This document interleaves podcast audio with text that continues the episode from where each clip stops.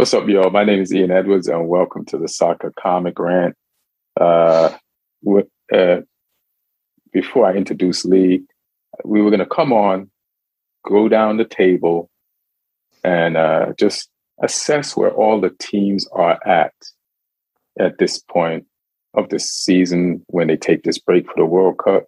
We were going to talk about the World Cup, but now we can't start off with that because of Ronaldo. We can't start off with Man United's last-minute victory with a goal from Garnacho uh, over Fulham because of Ronaldo. We can't start off with Lee's brand-new coach uh, debut game at Anfield against Liverpool because of Ronaldo. We can't talk about Chelsea's loss this weekend uh, because of Ronaldo, which, you know, some Chelsea fans might be happy and be like, thank you, Ronaldo. We can't talk about a lot of things without discussing Ronaldo first. So first, I will just want to introduce uh, Lee Hudson, stand-up comic from England, Southampton fan. What's up, fam?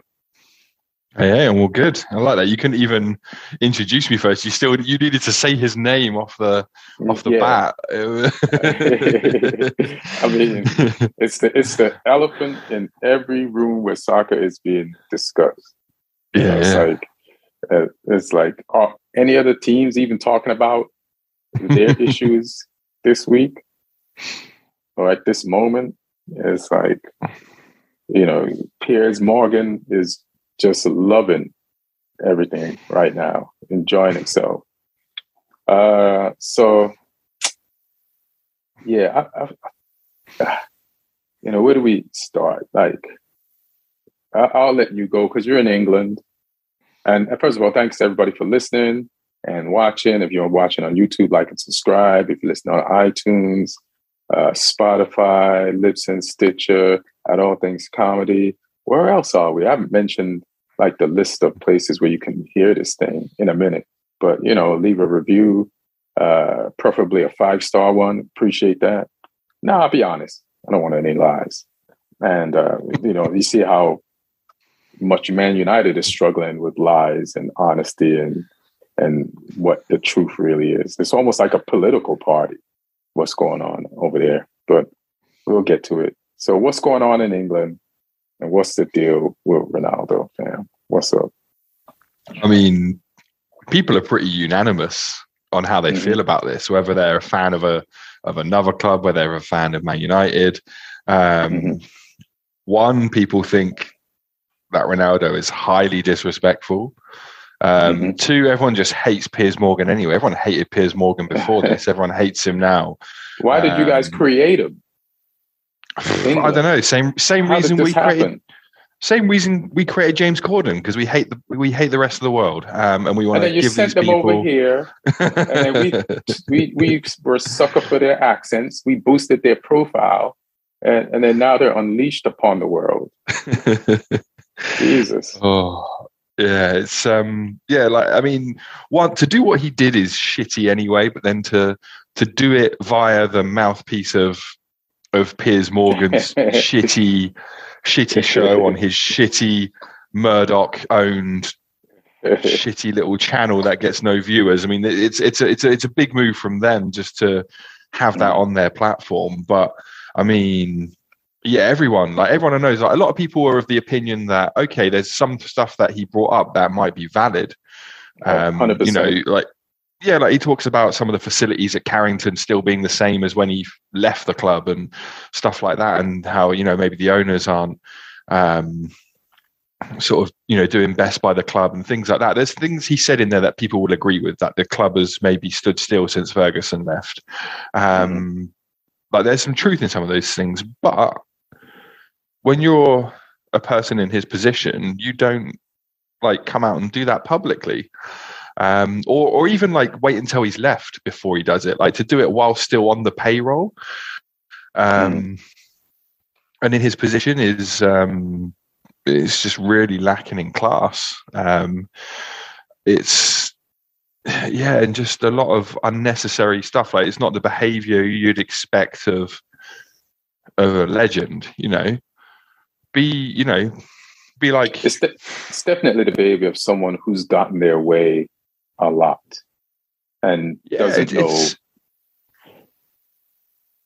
they yeah, just it, it kind of seems sad. It's, it's, Go ahead. Yeah, like it's it's it's this guy who was, you know, one of, in some people's mind, the best player on the planet, who, you know, I mean, he he defied he defied science and nature for a while by, um, you know, keeping his levels high in, well into his thirties. And, you know, decline comes for everyone. It's um, it's natural. You can't just play football forever.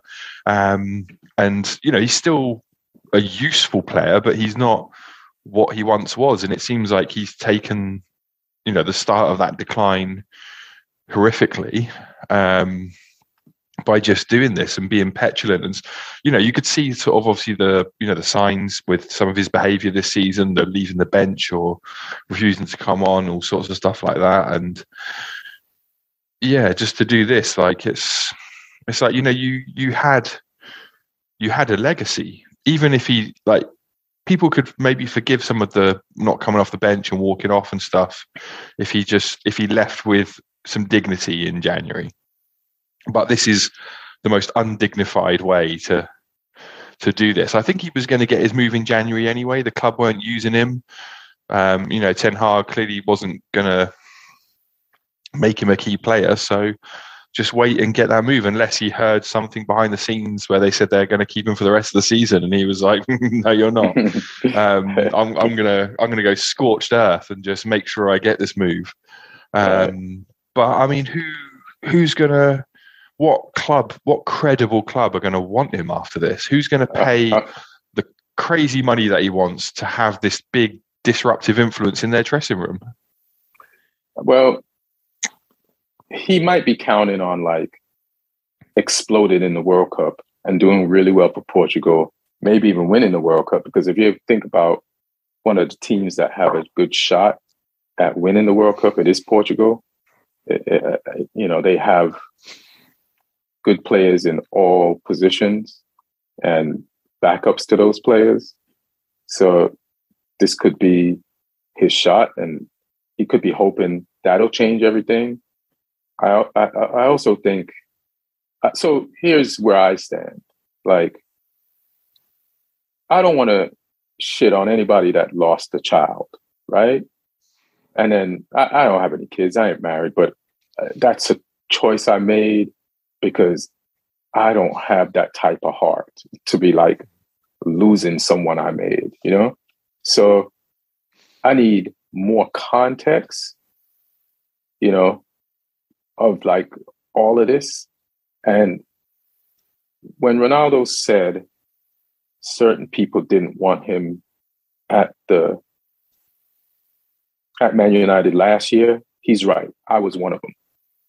You know what I'm saying? Like, because I felt like mm. the year before we finished second, and even though it was because of like the failings of Liverpool's entire defense, I, I felt like we had enough people in those positions, and him coming there would disrupt like all our people. And back then we had Greenwood, Marshall had a good year, Rashford, and uh, we had Cavani, who was going to stay on for another year. It's like, you didn't really need a Ronaldo, but the phone calls were made for him to not go to City, which made all our fan base happy. But the people running the club, like maybe Murtough and some other people who he's probably referring to, probably know we didn't need him, but you know, what could they do if a deal could be done? So so maybe some of what he was saying about some people not wanting him there from the board, because I, I, I feel like this is a mistake made by both parties. Man United has not been the best run club all this time. So it's a mistake. It, this is a mistake. This is definitely not a one-sided mistake. So I'll give him that, right? I'll give him that. And uh, and then him not coming in, everybody was disappointed when he didn't come to training camp. And uh, now we know why. And Gary Neville was always saying that Ronaldo threatened to give some type of interview and the truth would come out. And I think Gary Neville, as a friend, was saying Ronaldo should give that interview, because I think Gary Neville did know about the kid being sick and wanted Ronaldo to shed some context on why he didn't show up for preseason, which would help Ronaldo. But I don't think he expected Ronaldo to go like DEFCON three on Man U. So uh, I feel like I need to see the video to see how sick his daughter was. And I get him not going to preseason, what, how the fans would take it this way, but I think it does count. And I, does, I think it does count for, you know, it's a legit reason. You know, it, you know, his daughter got sick. He lost, had a miscarriage earlier on, like in the in the season before. So I, I just need to see that. So I'm gonna calm down until I see it. But this moment in time is like a few years ago, I think it was during the pandemic, Kanye came out and said slavery was a choice. And he lost Black people. And, and Black people lost their Ronaldo of hip hop at that moment, right? But then the weekend after he said that, some guy named Donald Glover dropped a video that gave all Black people their Garnacho. You know what I'm saying? Like the new Black person that we were going to lean on. And that's what happened this weekend for Man U. Like, we lost our Kanye, but Garnacho gave us our new Donald Glover. Like, you, you know, when he scored that goal and just everything he's been doing in the background and we've been watching him. So we're like, we have this new beacon of light to to lean on. And there's going to be a lot of pressure on him because you got to replace everything that Ronaldo did. And we're going to like want you to be as big and we're going to need you. Uh, so that happened. And, and, and I agree with a lot of what you said, but I just need to see what happens in this interview.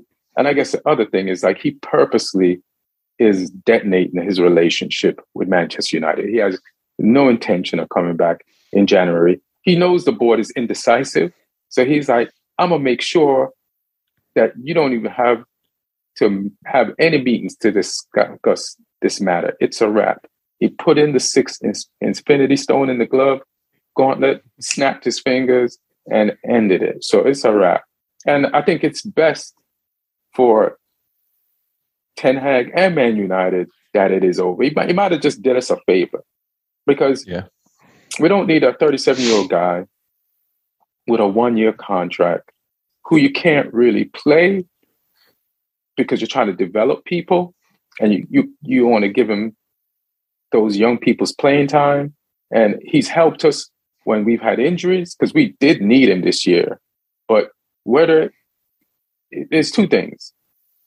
He could not have done much for us this season so far because of his age, or maybe just because of his daughter being sick for a month. He did not come to preseason, and he's off because it's tough for a thirty-seven-year-old to miss a preseason. So maybe if he gets like some time, maybe he will go back to being Ronaldo. There's that, that might be it. But for me, I'm glad this is over because I want our club to move forward without Ronaldo. And I want Ronaldo to go forward and enjoy his life because it's it, you're not going to enjoy your life at Manchester United when we're trying to like find the young people to replace you at the same time we have you. It's just an impossible mix. It was a bad marriage the second time around that should have never been done.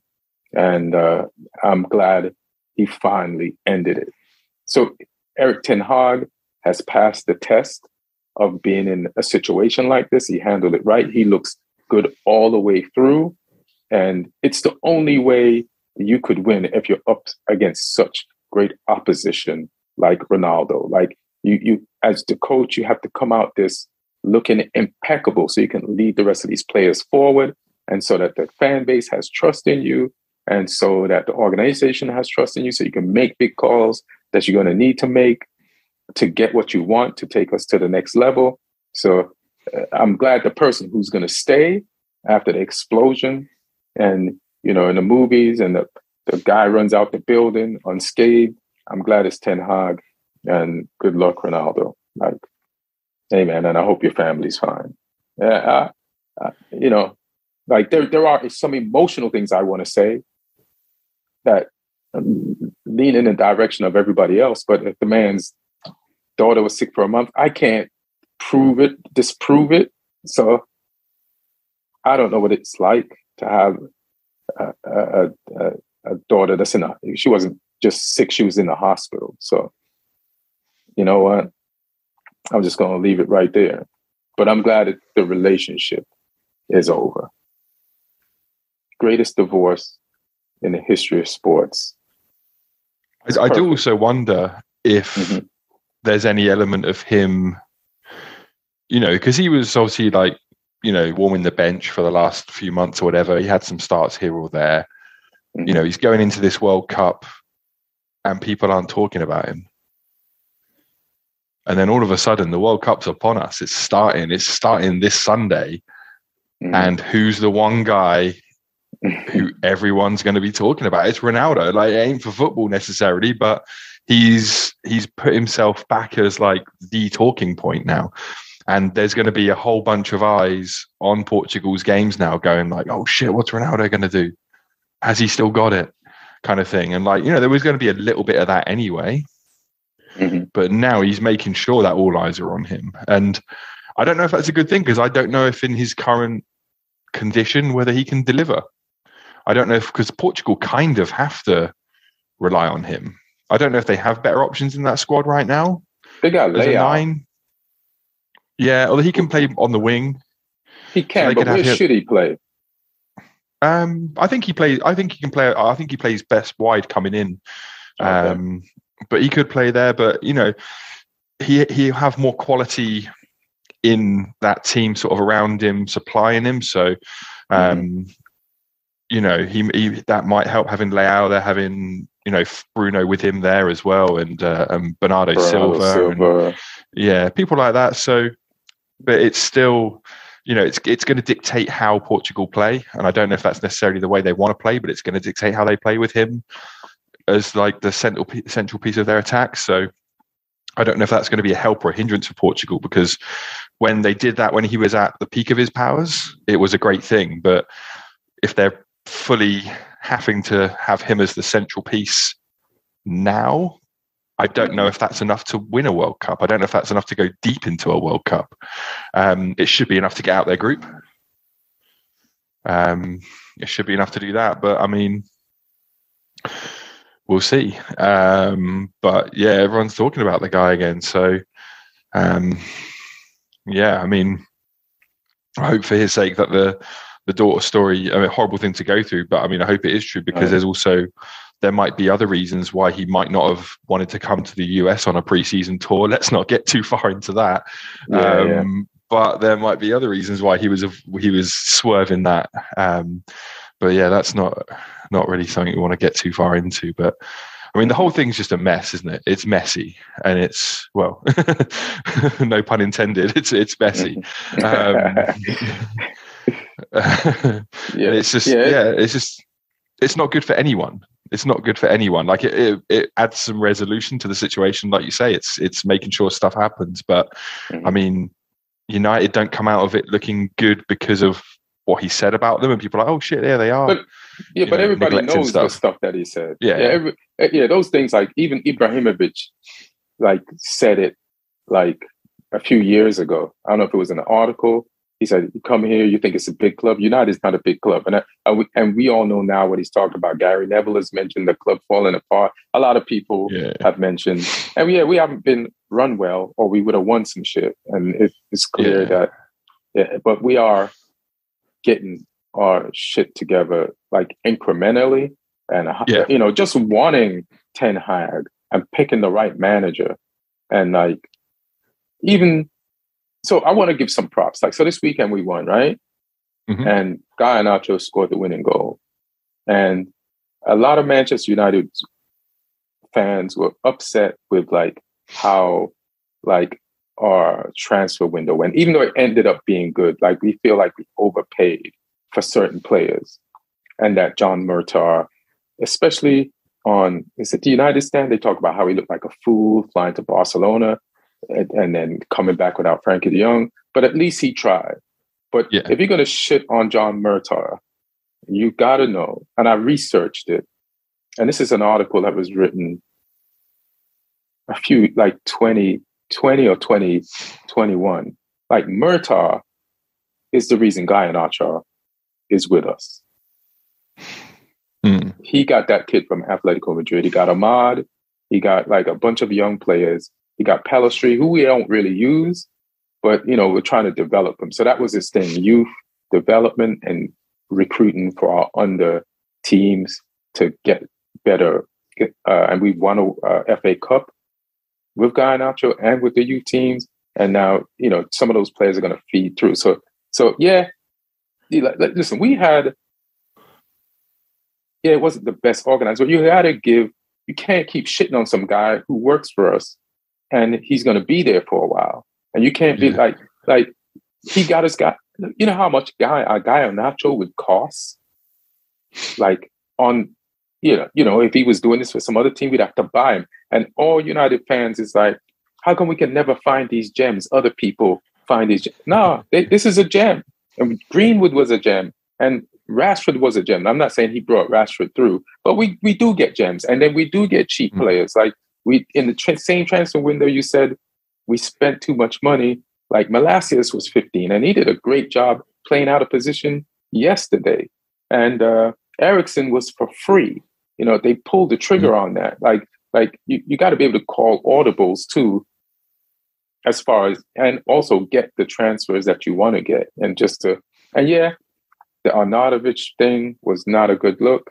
But hey, man, give props where props is due. Like, Garnacho is a rising star, and we got him. I don't know how much for, but he's worth more than worth more now than he is than he was when we got him. And like the world yeah. is looking at this kid going, shit, I wish we had him, and we got him. So Murtough, hats off, good, good, good uh, youth player development, and uh, I hope that continues. You know, with your job, so I want to give you props for that. Like, yeah. yeah. It's easy to hate him because he's a holdover from the Ed Woodward era, and he's been with us since then. But he's kind of been doing his job under mm-hmm. the under the radar, and and he's a part of the reason why Ten Hag is here. You got to give him props for that, and yeah, you know. So I think that's the other thing about this as well, is that the timing of it makes Ronaldo look bitter because, like you say, the club are, they seem to be turning the corner. Like mm-hmm. Ten Hag is looking a good appointment now. He's been getting results. The club are climbing back up the table. Um, mm-hmm. You know, hopefully they're going to address some of the stuff behind the scenes at the training ground, facilities-wise. That's been brought up. Um, you know, you don't know if there's any plans to to sort that out. Um, yeah, there's a, there's they, like, they've they they they a lot of uh, Ten Hag kind of like brought it up, and they they put two hundred thousand. I don't know how much into like update a lot of the technology stuff and some other yeah. things. So they've been spending some money behind the scenes based on Ten Hag's recommendations. Yeah. So like I say, yeah, if, if things are moving in the right direction, which means the timing of it is purely selfish for Ronaldo. It's, it's not, uh, you know, I need to get this off my chest for the good of, um, mm-hmm. you know, the world of football or anything. It's like, cause yeah, the club have turned a corner. Like if he did it when Ranić was in charge, maybe people would be like, oh shit. Like, you know, there'd be more on his side. But he dissed um, Ragnick too, Ronaldo. Yeah.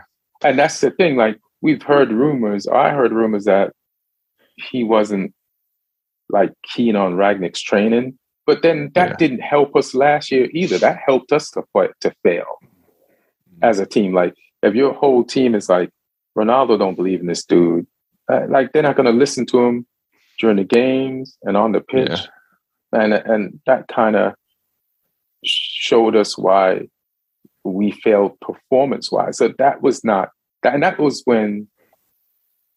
So, so that doesn't help us if you're Ronaldo. We, last year, some of the points we lost, even though you scored a bunch of goals, if you don't respect the coach, then the rest, like, you can't just not respect mm. the coach and say those things. So, yeah. it, it was true what we heard last year.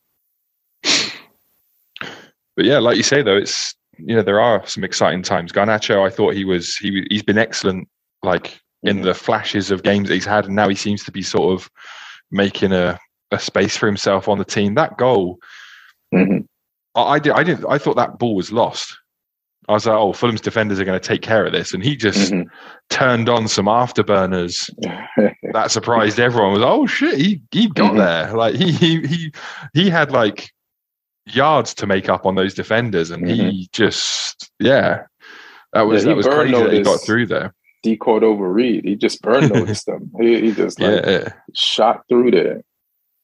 Yeah, um, and and yeah, the, the the kid looks exciting. He's got a bit of everything. I think he still needs to work on his consistency in in front of goal and finishing, but sometimes you get that with a young player. Um, but some of his like his pass for McTominay in the Villa game. Um, mm-hmm. You know, the kid's, the kid's got technique, the kid's got vision, um, mm-hmm. he's got pace. So he's got all these things going for him. He's exciting. Let's hope he's not, um, you know, a Federico Makeda or yeah, something like yeah. that, where he, he bursts on the scene and looks great and then just... Steve, Steven Housen said something really hilarious. He's like, he's like, if they had had cell phones back when Januzaj had scored the goal, like... he would be a credible podcaster. That's another one today. Yeah, because everybody thought Januzaj was like this. This was Hazard. Yeah, we, we yeah, got yeah, him. Yeah, yeah, yeah. And then, nah.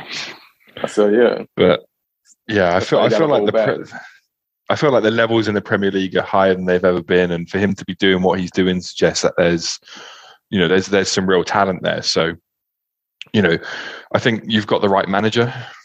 Um, right. For this as well, because Ten Hag has proven that he can take young players and elevate them to be top professionals mm-hmm.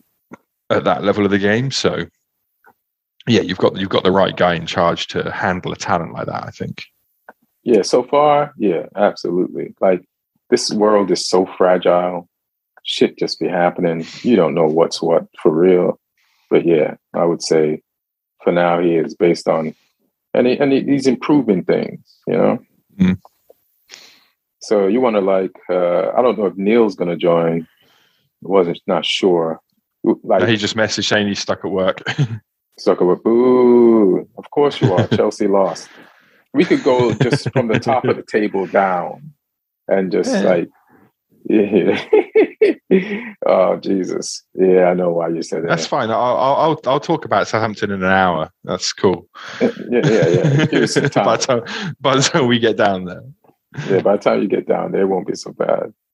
uh, so Arsenal, they won versus Wolves. Uh, you know, and they're top of the table, thirty-seven points at the break, and. Uh, Uh, so what do you just think of them overall?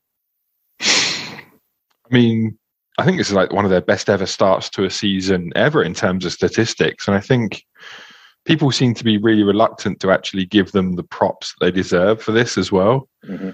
Um, you know, like everyone's talking about how great this team is that Pep's assembled at City and with Haaland there. Um, mm-hmm. But they're five points behind Arsenal. Right. Um They're five points off them. And, you know, at the start of the season, it was almost like, you know, oh, this is, um, you know, Arsenal looking good, but they could drop off and this and that. Um, and there were fourteen games in, which is, you know, that's over a third of, it's over a third of a season. Um, and so, yeah, they need to be taken seriously. Um, mm-hmm. I still think in some of their games that there's still some little areas where they might come unstuck, um, but are sort of not being fully found out at the moment. Like Jesus has been good in some games, but then there's been other games that when they came and drew with us, he mm-hmm. could have won the game for them if he was more clinical. I watched right. the game against Wolves. He had some chances. He didn't take them. There's been other games as well where he's not taken his chances in two, as well as the game against us. There's been other ones. But mm-hmm. there's enough players. He's doing a good job for the team, but there's enough players around him who are coming up with them goals. This weekend, it was Odegaard. Other weekends, it's been Saka. Other weekends, it's been Martinelli. Um, you know, they're, they're, they're got, they've got goals in that team, and that's taken some of the burden off of him a little bit. Um, mm-hmm. Because I think he, he started the season on fire, Jesus. Um, and everyone's like, oh, Arsenal have found the number nine that they've been looking for. Um, and I still think he is. He's an upgrade on what they've had previously. He's he's better than what they've had. Um, he does good work for the team in terms of creating space and things like that, but he's not mm-hmm. being as clinical as they would like. But I mean, that's a great position to be in, where your number nine isn't being as clinical as you want, but you're still top of the league by five points over Guardiola's City with Haaland.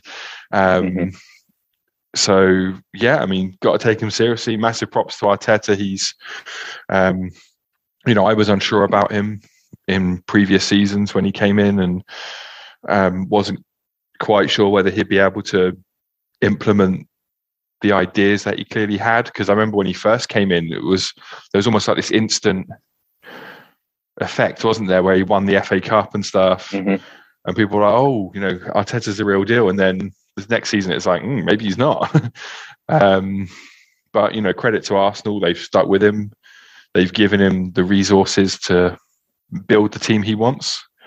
Um, And it'd be interesting to see, you know, they could, if they can get hold of someone like Tielemans in January, which is the talk, because his contract's up next summer and he's not signing a deal, and they could apparently get him for like twenty, thirty million or something if they just throw that at Leicester, and Leicester are like, oh, well, we need the money to, you know, mm-hmm. not lose him for free. So if they can add Tielemans into that mix as well, because, you know, Partey seems to be quite injury prone in that midfield, um, then, yeah, I mean, They're they're a contender right now.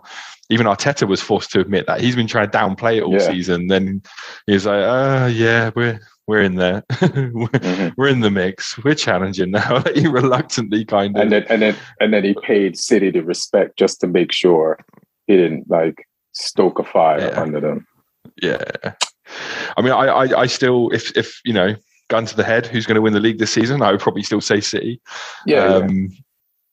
Just because of you know what they've what they've got in their team, um, but you know I agree with Arteta. You know Arsenal are in there; they're they're in that race now, and um, you know it's exciting to see a big team back. Um, you know, hopefully in a season or two that'll be United as well, and we can have a proper we can have a mm-hmm. proper you know multiple multiple teams going for the league. That would be the dream, seeing like you know a real even race between multiple teams rather than just two. Um, would be pretty good. So yeah, it's um, you know what I like where your head is at when you say stuff like that. You know what? This is why I fuck with you, Lee. You know what I'm saying? Because you be saying some shit sometimes. You know what I'm saying? Like you know, in favor of my team. So that's on a, on a biased level. I'm with you, bro. Uh, as yeah, far as as long as, th- as long as Tottenham ain't one of those teams, then yeah, I want yeah, to see yeah. as many teams well, fighting for the league as possible. Is to make sure they ain't one of those teams and keep you happy. You know what I'm saying? And we could do that. You know what I mean? Uh, but as far as Arsenal's concerned, I'm not even surprised they are where they are. You know what I mean? I'm not like saying it because I see them at the top of the table. I believed in them like last year. And I believed in Arteta before that, even though there was a moment when I was convinced that it it, it, it wasn't going to work. But I was like, it should work though. But I just went with the tide of everybody. But uh, now what I expect to happen is happening. I, like you said, I think City is going to ultimately win this. I would be super surprised if they don't. But, you know, there is no guarantee in future seasons. And where Arsenal is now, they can't take it for granted. And they should try to win this shit. Because every year there's a new wrinkle, and you can't be like, "Oh, it's next year is going to be our year." You got to take it while you're there. So I expect him to fully go for this, and I'm just going to sit back and watch because United is not involved in this. As far as Gabriel Jesus is concerned, I'm laughing. The reason why I'm laughing is because you just paid for Lacazette. You just paid for the Brazilian version of Lacazette. The amount of goals Gabriel Jesus has this year compared to what Lacazette was doing last, it's the same shit. Like, he was effective as lead. Uh, Lacazette was very effective leading the line. He didn't always get goals, but he would come short and help get them the ball out the back so that they could bring it up, and he would pressure defenders. And sometimes he would score, but sometimes he would just like lay off the ball or help other people score. So, hey man, Pep knew what he was selling you. Pep, Pep don't, Pep's an asshole. Like, Pep sold Ferran Torres and was it defender Pop, Garcia? I forgot his name, to Barcelona, knowing that they weren't that good. Like, Pepe is selling you nobody that he feels is like on that level, level. You know what I mean? Yeah. Like, he, so if Pepe is selling you somebody, be wary. Like, they, yeah, he got them and they're good players, but they might not be, you, you know, but I, I, I feel like Jesus is doing a great job over there and he's going to get more goals, but this is the same thing Lacazette was doing. So mm. it, it, it's it's fine. Uh, the next team is Man City, and they lost to Brentwood. And Ivan Toney got to say, hey, you should have picked me for the World Cup. But some of the people that didn't get picked, got to that did, that did get picked, scored some goals this week, and then was like, hey, you should have picked me. So, mm. fine. But uh, what, what? But what do you think of Man City and where they're? Yeah, I mean, like I said, I think I, I think they'll win the league. They've they've stuttered a little bit. There's been a little bit of inconsistency there, but I mean, you look at some of the players they've got, and like, you know, like it feels like feels like De Bruyne's in his peak right now. This is he he just. You think he can't get any better, and then he does. And I think he's relished having someone like Haaland come into the team because he's like, yeah, it's perfect. You know, he, he he's like he's like you're he's like like because De Bruyne can find passes that nobody else can see, and when you're finding those passes that nobody else can see, and Haaland's on the end of them, right? Like, that's just goals. That's that's guaranteed mm-hmm. goals. Um, and you know, Foden is becoming more and more consistent than he's ever been.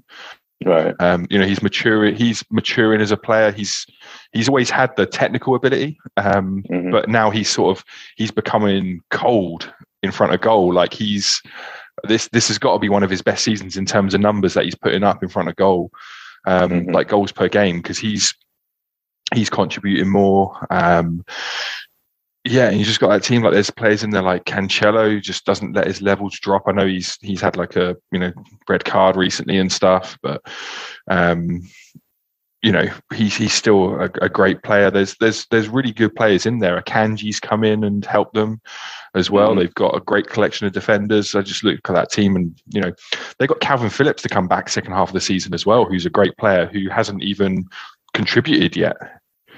Um. So that can take some of the heat off of Rodri, who I think Rodri is really underrated. The nah, job Rodri does, he just I sits think there. He, know. Yeah, he just he breaks up play. He gives the ball. He he supplies the, the players ahead of him, the creative players. Um, he then occasionally just reminds them that he can do a little bit as well. Graham Graham Sooners would call him a steady Eddie. Yeah. But he's what they need, you know. He he he came in when they had Fernandinho, who was that player for them, and he, you know, he studied him, he learned from him, he sort of played yeah. some games, and then last season you sort of saw the passing of the baton, where yeah. Rodri became like the main guy in there, and now, you know, they've got Phillips in there as well, who can potentially do that job for them. So um, it'd be interesting to see when Phillips is fit, who plays the more games. I think Rodri's got more experience on him, mm-hmm. um, but they've got Phillips in there as an other option. And The, the, it's weird. The World Cup's going to be Phillips's pre-season, pretty much. It's funny. Yeah, he's kind of using it as that. He's going to get full fitness back, and then he's going to go into a City team, and he, he he'll probably have a Premier League winners' medal at the end of it. But um, mm. so that'll be interesting to see. But yeah, I mean, I, I think they'll win the league. They they just got too much quality, more quality than anyone else, I think. Yeah, I think they'll win the league. There's so many games left, and like I said, can Arsenal withstand the pressure of being chased down? Like, yeah, they got it. it, it it's gonna, you're gonna, like, Arsenal play like they don't feel any pressure, they're just so young and fresh and intense. But mm-hmm. Man City, they've chased down Liverpool and passed them. They've held off Liverpool. It, it, they just know how to do this. So we'll see what happens. It's a, I'm glad they lost this weekend. It'll make the thing going interesting when the season starts back uh, on Boxing Day. But uh, this is going to be fun to watch. And uh, but I think City will take it because yeah, it's just a lot of games, man. It's, it's there's it'd be like three seasons in a season, and one season just ended. And what is Arsenal going to do in the next two seasons compared to like a veteran team like Man City? So we'll see. Uh, I don't want to spend too long on a the, the, the number three team is Newcastle. They got thirty points, and this team is a complete surprise to me. I figured this year they get in the top ten, maybe get be near like a Conference League, Europa League spot, but they're free. They didn't even spend that much money, and just the way they're playing. And then you know Neil isn't here, and Chelsea lost to them this week, so it feels like Chelsea's fallen, but they lost to a legit team. The way this team plays is that you lost to a legit team. They can ball. They they've transformed duds into studs. Excuse the bad rhyme, but there's just, there's just no other way. Like Almiron, it, it, it's it, like who is this guy? This is who Jack Grealish used to be, and Jack Grealish is who Almiron used to be. It, it, this is crazy. He's Almiron is Jack Grealish at Villa, but playing for Newcastle now, and and uh, and uh, Jack Grealish is Almiron when he first got to Newcastle, and it's just not him. They're doing this shit without their best player, Saint Maximum. They got Trippier; he's on the next level. There's just so many players on on an like even the, one of the Longstaff boys. He's in there now. He's balling. You could see the raising levels of technical ability of these players. And you're like, how did they become new people? So many people, though. You know, there's there's players there that's like, ah, you, you, you're going to be sold. And now I don't know. Like, good luck dealing with this problem, Newcastle. Because Eddie Howe got these guys balling. So they're surprisingly in three. And I don't think they're going to fall out of this. You know, and then what if they buy during come January? And and Wilcox, is it, is it, is it what's his name? Willock. Callum Wilson? Willock. Or Willock? Oh, they got Wilson. Will, they got Wilson. They got Joe Willock and Callum Wilson. Right. So Wilson is injured and so is Isak, but they still won. I, I, I think they still won. So against Chelsea. So dope. I'll let you talk about Tottenham, your favorite team to hate, or one of them. Well, I'm, I'm hoping Newcastle will keep up this consistency just so it means that there's less of a chance of Tottenham getting top four. Because um, mm. Tottenham, it, it disgusts me that Tottenham are in fourth place right now. Like it, it, it literally disgusts me because they have been like they're they're they're, they're such a horrible team to. to watch. Like I would be upset. I mean, I know Spurs fans who, who hate watching their team. Mm-hmm. Um, you know, even though we, even when they were third in the league, like there were still fans booing them off because they're like, this is garbage. Mm-hmm. Like they're just, they're playing horrible. The tactics are horrible. Like it's ugly. It's horrible to watch. And they're not even trying in, especially mm-hmm. in first half of games. Like what's, what's Conte not seeing to make him change his ways, that they keep having these terrible, terrible first halves? Like they were horrible against Leeds first half. It was like it was it was poor. Um, you know, and I'm I'm I'm annoyed at Leeds for letting them back in this game as well. Mm-hmm. Um, but it's like, how many games do they need to just not show up in a first half? And then, you know, when they've done it against you guys, when they did it against Liverpool, when they did it against Arsenal, mm-hmm. they got punished because they didn't start strong. They got blown away by good teams. And then they were like, oh, we can't get back in this now. We haven't got the quality right. to. But there's been enough mediocre teams who have taken it to Spurs, and then Spurs have gone, oh no, we need to put our finger out. And then all of a sudden they start playing with thirty minutes left, and then they somehow scrape a victory that they didn't deserve because they've got a couple of players with individual quality who can bail them out. Um, or like, you know, Bournemouth the other week, Bournemouth just collapsed and their keeper started flapping up corners and stuff like that. And they've got players like Perisic who can put a good ball into the box. Um, it's, Yeah, it's annoying that they are where they are. I think they've got a good collection of players, but I think Conte, pff, I mean, he's been a myth this season. Um, he, he's, you know, he's he's one-dimensional. Um, he's only got one formation. He's only got one style of play. It's, pff, I mean, for the money that they're paying him and for the money that they've given him on the team, I'd be expecting better than this. Um, Like their squad is better than Newcastle's mm. on paper. On paper, yeah. Uh, can, can, I'm not going to defend Spurs, but I'm gonna I'm gonna just point out one stat, and then I probably can fix what the problem is with Spurs. So, of the teams between Manchester United and Spurs, who do you think plays better football? I'd say I'd say United on yeah, when they're on it, especially the last right. few weeks. Right. But do you know United has, like, as far as goal difference, we're zero. Mm. Spurs goal difference is ten plus. So somehow, even though they've been turning in these ugly performances, they have a better goal difference than us, which means. So I feel what, like what, Spurs. Go ahead. I was gonna say, what I would say to that, there were some games early on in the season that accounted for that as well, though. Like, we rolled over for Tottenham on the opening day of the season, gave them a four one win, which, mm-hmm. um, you know, we just gifted them stuff. You had like your horrible we, loss we only to beat Brentford. You won nothing. Yeah. Yeah, but you had like your horrible loss to Brentford and stuff like that, which contributed to yours. I'd say over the last few weeks, you've been a lot better. And it's just the fact that they've, every time they come up against a top team, other than getting a spurious draw against Chelsea, which they didn't deserve, every single top team has taken them apart. Yeah. Uh, but you know what the really is wrong with Spurs? Like, I feel like Conte's system does work. This is what he needs.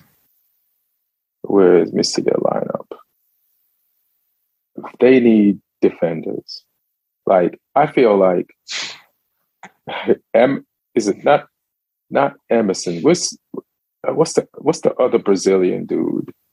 The the fullback, Emerson Royal. Like, that could definitely be upgraded. Mm. Uh, say, who else do they use as defenders? Let me look. Like, Sessegnon does good sometimes, but could definitely be upgraded. Like, I don't they, think they did upgrade him though. They they got Perisic, old, and you know he does fine sometimes.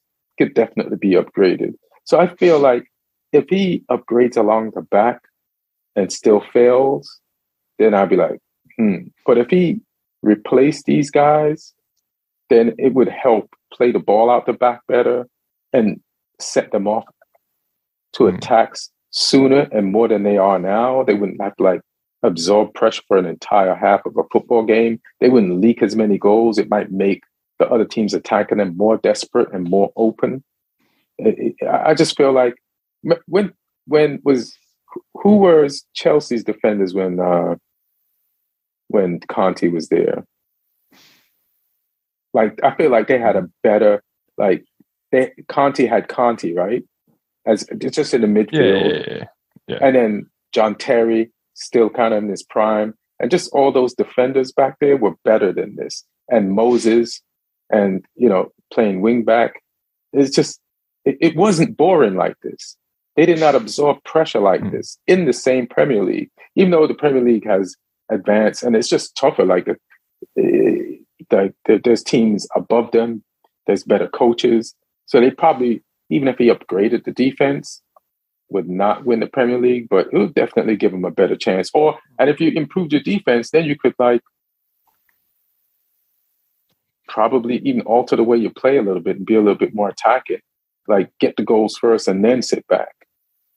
But mm. yeah, he, he he he he needs a back, a new back three slash four or five, whatever he plays. Thing is, he's he's been he's been given funds to improve those parts of the pl- the pitch though. Like, they signed Romero permanently. They got him on loan first season. They've got Longley as well from Barca, who they signed. Um, you know, they got Perisic in. He got Jed Spence in, which he might not have wanted Jed Spence, but he got Jed Spence.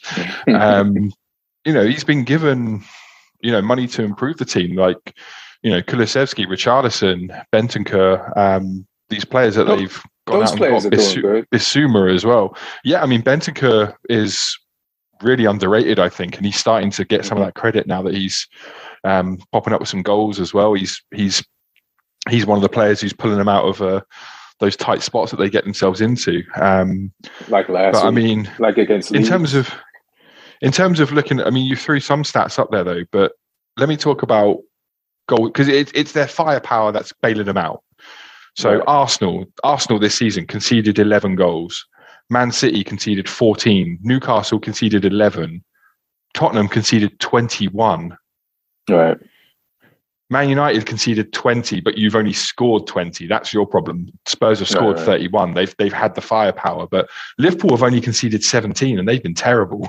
Um, but so that's, that's what I'm even, saying. That's, so they that's need a, four less they, than. But so then Liverpool, then Tottenham does need better defenders, like I was saying. They, like they do, but. This is Conte. This is meant to be the guy who can But it's not working with, like... defenders. def- yeah, he needs better defenders. And then this system is like, to be... Or it's, or it's like, you know, have have some balls and go and, like, you've got attacking players, go and attack teams. Nah, those um, defenders are... Those, those defenders, like, the, I can, listen, them defenders, Emerson Royal, you would be frustrated with Emerson Royal. He's got mistakes in him, bro. He's got, you'd be frustrated with Sessegnon, like, something's in his head where he can't be fully confident. You could see it. And then there's games when he is, and there's games when he ain't. And Dyer got those guys. Is a better version of himself, but it, he he ain't the best. But why why sit back and invite pressure if you've got guys who can't defend? Just be like, nah, we're we're a team full of firepower. We're going to get at you. We're just going to outscore you. I mean, they're kind of doing that, but they're doing it in the last twenty minutes of games. And right. it's just about working for them against mediocre teams. Like I say, it doesn't work. Anytime they've played a big team, like against Arsenal didn't work, like against mm-hmm. Newcastle didn't work, against you guys didn't work, it's, it's against Liverpool didn't work. It's just, yeah, they're getting found out in those games. And yeah, I just think they don't deserve to be a, you know, even Chelsea, who are terrible, have only conceded seventeen goals mm-hmm. um, this season. So yeah, I mean, they're just, I don't know. It just, I don't want to see them in that top four. I don't think they're worthy of it. But we'll um, try to get them out. we'll, we'll, we'll, we'll definitely do our best. We got a game in hand on them. And uh, speaking of that, we're, we're next. And, yeah. you know, we've conceded twenty can I, goals. Can I just say one, one, one more thing quickly yeah, yeah. about Spurs, though? It's mm-hmm. apologies to all the moderate, realistic, normal Spurs fans out there. It's like, I don't uh, hate you, but... Because there are some... three of those. Somewhere. yeah. And to those three people, I apologize. You don't deserve this, but um, I know too many annoying Spurs fans to make me feel like yeah, this. Yeah, there is, yeah. They, it, it's it's the it's the Spurs fans that make me not a Spurs fan, you know. So yeah, it's definitely those the ones you're talking about. Yeah. Uh, for United, uh, we, we, you know, I feel like when you got higher. A manager like Ten Hag, there's a trajectory, and I feel like we're on point with our trajectory. And maybe we're ahead of it, but the reason why we're satisfied right now because we could see the progress, and you want to see the progress. And we definitely see the progress. We have a depth problem, but then we're finding solutions for it. And then even when the games get ugly, we still get the three points. I mean, there was the the blip against Villa last weekend, but we corrected it midweek, and then we won on the weekend and we pulled it off. So, you know, we're having the luck that we need in the moments that we need and pulling stuff out.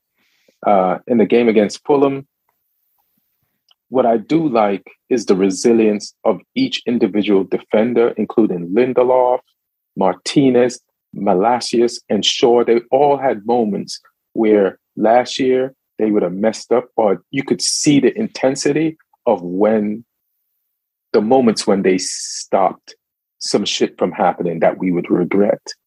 Besides the goal that Dan James got, uh, uh, you know, when he just kept on running, and it, uh, it was just a whole, it, we got caught in transition, and it would have taken a little bit more attentiveness and intensity to stop that. But after that goal, I, and before that goal, there was a lot of effort and detail paid by the defense to stop Fulham from scoring. David De Gea did his thing. He's definitely improving, not, not only his shot stopping, but also with his distribution, and then the development of players like Garnacho. And uh, you could see, uh, I think when they brought on McTominay, at first, he didn't do what we wanted him to, but it took him, I guess, a minute to warm up, and then he started doing what we want him to do. And he, and he had some really good plays, and he had an opportunity to also get us the lead for the game. Uh, you know, these players are playing tired because we don't have a lot of depth, and they're still getting results. So I got to give him props for that. I got to give, you know, Ten Hag uh, props for, like, making players better players, keep doing them rondos. I got to give Eriksen props. You know, I, you know, Martial is a little off it yesterday. He normally, when he comes in as a sub because of injuries, he's scored goals. But yesterday, he got to play most of the game and didn't put away some opportunities. But you know, it's just down to game sharpness. A part of our ineffectiveness at parts of the game was because he wasn't fit enough to completely press the entire game, and when you don't press, you know, you know, Fulham got away with certain things. Uh, we tried a lot of long balls, but that was a part of the game plan because they play a high line. So we tried to breach it multiple times. Maybe the two more, too many times than I like, but you could see that they were there for the, they were susceptible to those. So we tried it. Why not? And you you won't know if it won't work until you try it. But uh. Great end to the game. Uh, I couldn't even really like celebrate the win until I got the disgust out of me for like how we played at certain points of the game. Like I just and and it's and and it's only as far as like sometimes when we gave away the ball, we didn't have to. All you have to do is just pass it back to the guy that gave it to you and let him pass it. Just ticky tack it and shift them a little bit, and then you'll see that great through pass that you're looking for. But if you don't see it right away, don't just give away the ball. Just sometimes just make the lateral pass. Just just and and get the ball back. And and then, you know, you can still find that forward pass. So don't always be pressured to like, because fans have access to these stats and they'll they'll kill you after the game with the number of lateral passes you made. You know what I mean? They want to see those line-breaking forward passes. But sometimes you got to do the tick-a-tacker and then go forward. So, like, keep the ball. That's what I'm saying. Keep the ball.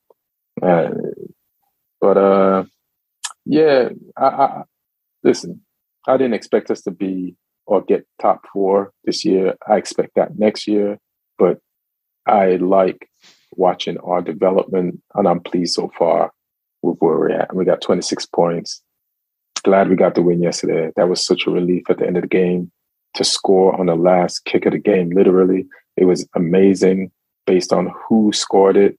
And especially, like I said, after the Ronaldo interview, uh, at least we'll, we have someone that could be our next Ronaldo.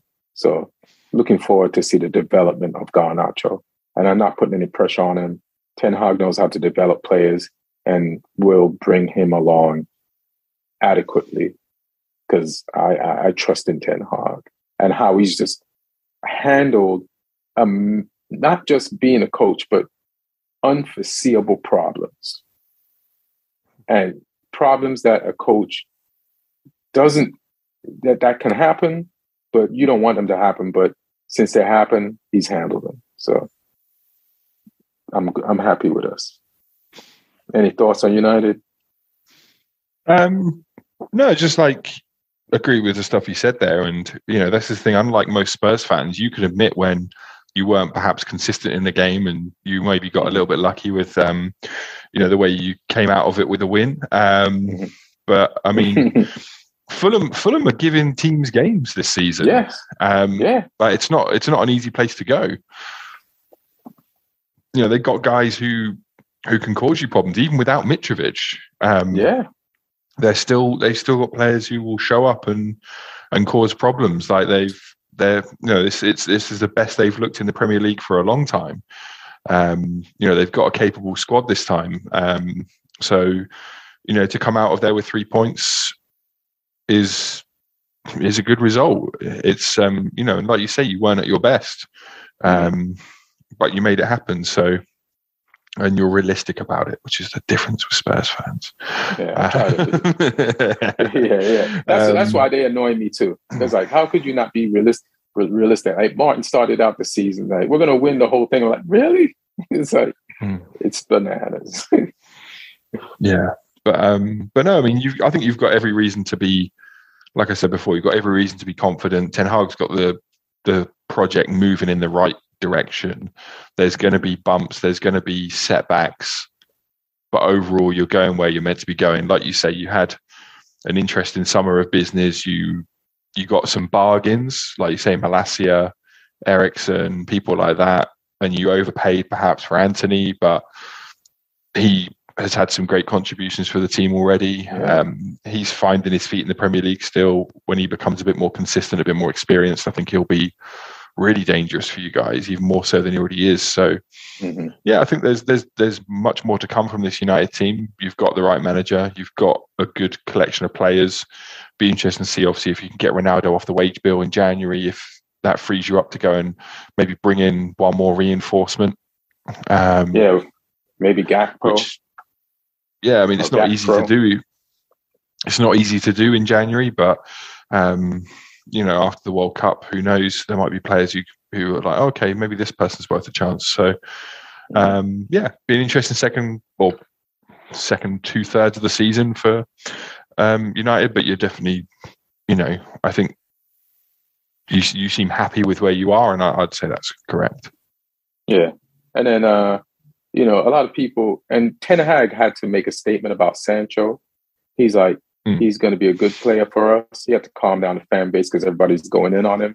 Like, everybody forgets the goal that he scored to help us beat Everton, the goal that we wouldn't have beat Liverpool without him. Like, like you can't just be like forgetting people's contributions, not even conveniently. Like, why? Why are you going? Like, you see Garnacho doing good and you're like, use it to shit on Sancho. Like, Garnacho didn't score the goals that got us the points to, to help us be where we are now. He is now, but it's it's a whole team and everybody.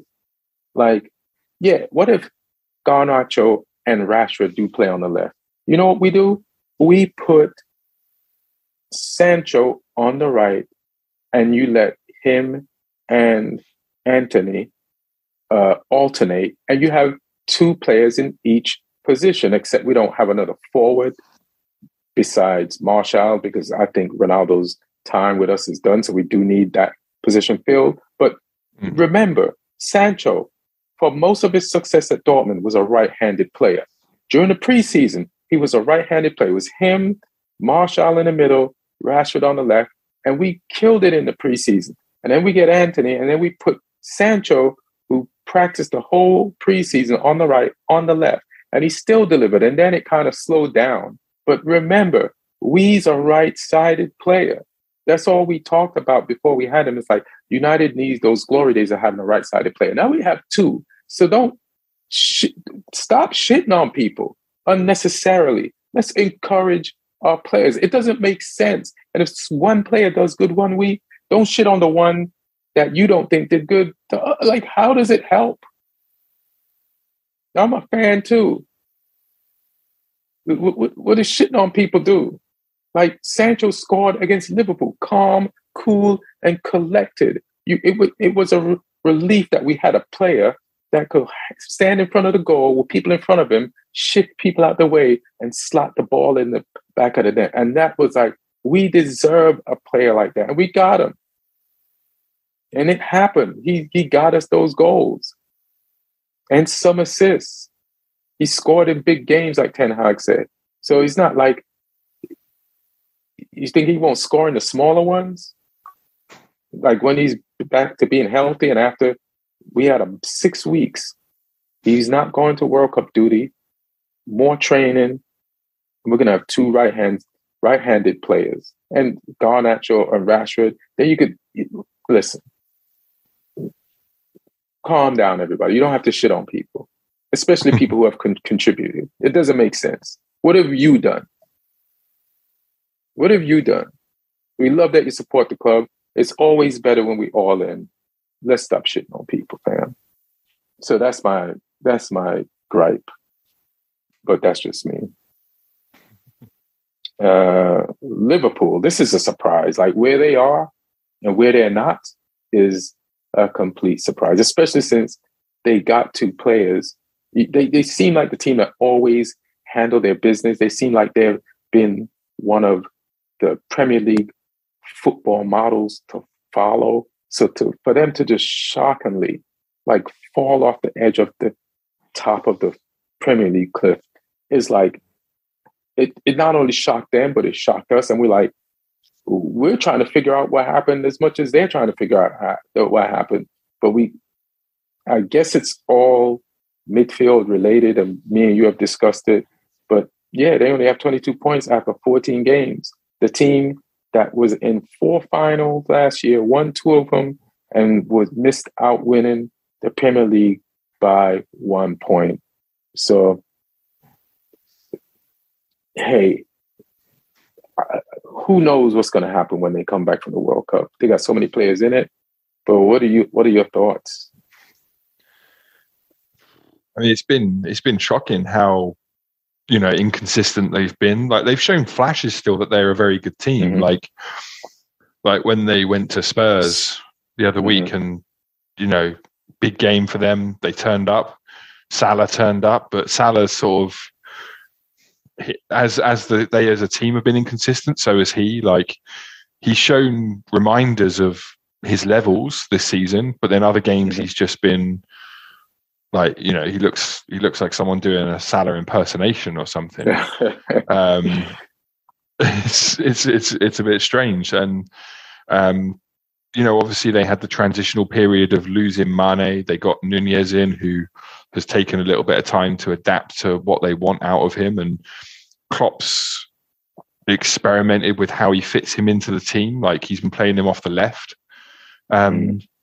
for a few games with Firmino down the middle, and that seems to be working. Like he he he caused Tottenham problems from that position. Um, he completely ruined us this weekend, especially in the first half, um, mm. by yeah. just being being everywhere um, across that front line against us. He was popping up all over the place, um, and yeah, he's he's a menace. And he's he's been quietly getting those goals and creeping up the goal scoring um charts. So he's the more he settles, I think the more that will help Liverpool. Um they're figuring out how to use that front line. They've got uh Robertson back the last few weeks as well. They had Tsimikas playing there for a little while. That back line for them this season has just mm-hmm. been too inconsistent as well. Van Dijk's not been at his levels. Um you know, Liverpool fans will be hoping he can have an unscathed World Cup for Holland and and come back stronger, maybe sharper than he has been at the start of the season. Um, some of their players will be getting a rest. Like they'll be grateful. T- Thiago hadn't been picked by Spain, um, right. which I thought was crazy because he's one of my favourite players to watch. Spain are going to come up against a lot of teams who sit off against them, and he's a player who can unlock um, low blocks with his passes and stuff. So, but they'll be grateful that one of their midfielders isn't going to the World Cup because obviously Henderson is, Fabinho is. Um, mm-hmm. So they'll be happy to see him, you know, getting some rest. Um, and yeah, I, th- I think they'll come back. I think they've still got a chance of um, of battling for that top four. They're not completely out of touch. I mean, what, they're on twenty-two points, Tottenham on twenty-nine. Um, Liverpool got a game in hand over them as well, so they can go up to twenty-five, so they'll be only um, four points behind Tottenham, which they can make that up. So Liverpool can still fight. They can still fight for that top four. Um, I think obviously any notion of them challenging for the league, I think, is beyond them now. Um, yeah, because yeah. of their start, they they would need to be like unbeaten from now until the end of the season, which, you know, they they could do, but I don't think they have um, quite enough about them to do that. So I think the aim for them now should just be to try and get top four and try and get Champions mm-hmm. League football, and then rebuild again. We've spoken about it previously, where I said, yeah, you know, this is this is the measure of Klopp now, is can he regenerate this team? Can he reinvent this team? Can he get the levels back up? Because that's what great managers do. Like, you know, Guardiola's doing that at City now. Um, you know, it was something Ferguson was always the master at. It was, um, you know, something that other managers have done with their teams, and he has never quite done with his teams. Like at Dortmund, when that period came, it fell apart and he had to move on. Um, the same with Mainz when he was there before Dortmund. So this is his this is his big test now. He wants to be a long-standing Liverpool manager, which I mean he already is, but if he wants to push that to the next level, he sort of he built the team. He su- he sustained a few seasons of success for that team. Now he's got to almost reinvent them a little bit. So um, yeah, let's see what happens. But I mean, I think they got a good chance of making top four. Yeah, I think they have a, be- a better chance than us. They got a better chance than than Spurs. Uh, like one of the things that you said, we dis- when we discussed Liverpool like a few episodes ago, and we were just talking about their midfield. And I'm just looking at their goals right now. So they've let in seventeen goals. They scored twenty-eight. But in some of those games, uh, you-, you said, and it was a great point, that you looked at their chance creation, and they created the chances, but they didn't put them away. They weren't clinical. So mm. the fact that da- uh, Darwin Nunez is showing us how Uruguayan he is. Like when you get a Uruguayan, that's a Uruguayan that can score. Like these are vicious people.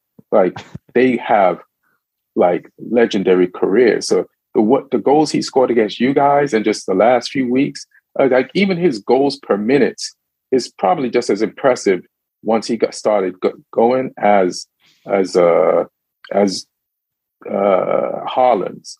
And he scored some Haaland-like goals this weekend, and th- he's finding out how to fit in with this team, and they've had to figure it out and how to make him effective. They also got some injuries, so I don't know when what's-his-name is coming back.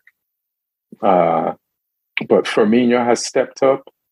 And uh, that was a great goal, surprising goal from that distance of a header this weekend. But he's, he's I think, their leading. He might be ahead of Salah for goals. I might, I'm not sure. Yeah, yeah I think he's. I think he is. He's up there, um, and he's not going to the World Cup either.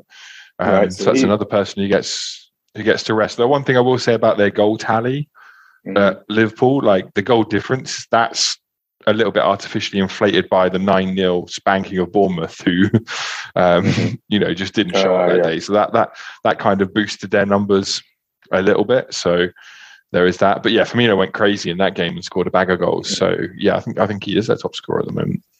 Right. Yeah, I think that day Salah didn't score. It was weird. It, that was weird for him not to get some, but I'm not sure. I can't. Yes, that was a minute ago. But yeah, Liverpool, like I expect them to turn into Liverpool at some point. If they don't, it'll just be more shock. But when their season resumes, we'll find out what happened. Uh, Brighton Hove, they're seventh. They got twenty-one points, which is good for a team that lost the manager to, that uh, made them into this new Brighton that we've come to know. And uh, their new manager, De Zerbi, has been doing good the last few weeks. But then they lost this weekend to Villa, who also has upgraded the, in their coach department. And he showed them what's what. I hope we get down to where Arsenal is so I can talk about that game from an Arsenal... Per- I mean, to get down to Villa so we could talk about them from a, that game from a Villa perspective. But, you know, right now with De Zerbi, uh, you know, we'll see, but they're seventh and this is great for them, you know. And uh, uh, I feel like, I don't know, if I'm just supposed to guess, I can't even say they'll slip down the table, because who's going to take their place? Like, Chelsea could get in front of them, but yeah. if I if I look at the other teams, like, who else could it really could get in front of Brighton? Like, they should finish in the top ten comfortably, but they oh, need easily. To, yeah, yeah, yeah, yeah. But they need, and they might get a Europe spot. But the one way to guarantee getting a Europe spot, listen, man, get a striker. I don't know where you're going to get him from, but that's all you should be looking for. That's all you should be. Even if you have to overpay, it's worth it to overpay for a striker in January based on who does well in the World Cup. Like, just do it, fam. Like, when else are you going to be this high in the table in your Brighton Hove history? Just pull the trigger. Like, mm. I know the teams, I know you have a way that you recruit. And I don't know why that other Asian guy, I can't remember his name right now, didn't play this weekend. He didn't play because he really helped them a lot in the last two games. And I feel like they missed him. But you save so much money on players that nobody ever heard of that you made into players. You saved enough money to buy a real striker. And you're good enough of a team for a real striker to say, hey, I'll go there. You're seventh. You might as well get a striker now who'll be attracted to you, because they're like, I could go there and I could get Brighton a Europe spot. Like, to Brighton, spend the money. Spend the money for, on a striker, bro. Do it. That's the crazy thing, though, is like they they seem to be geniuses in recruiting in every other position on the field. Like, they will find players that, I mean, I'm sure analysts at other clubs probably know of, but the average football fan has no idea of. Right. Um, like you're saying, like Mitoma, the Japanese forward they signed out mm. of nowhere. Um, you know, Trossard wasn't that known before they signed him. Um, you know, they saw Lamptey's potential at Chelsea. Um, mm-hmm. Estupiñán, the Ecuadorian guy, like, people weren't knowing these players when they were... Salcedo. Um, yeah, there's just there's, there's players in there who, yeah, they just, they get them out of nowhere. And, um, you know, it's it's a really good opportunity for them to finish high up the table this season. Um, but to but be equally, a good football team, sometimes you have yeah. to spend money in one or yeah. two positions.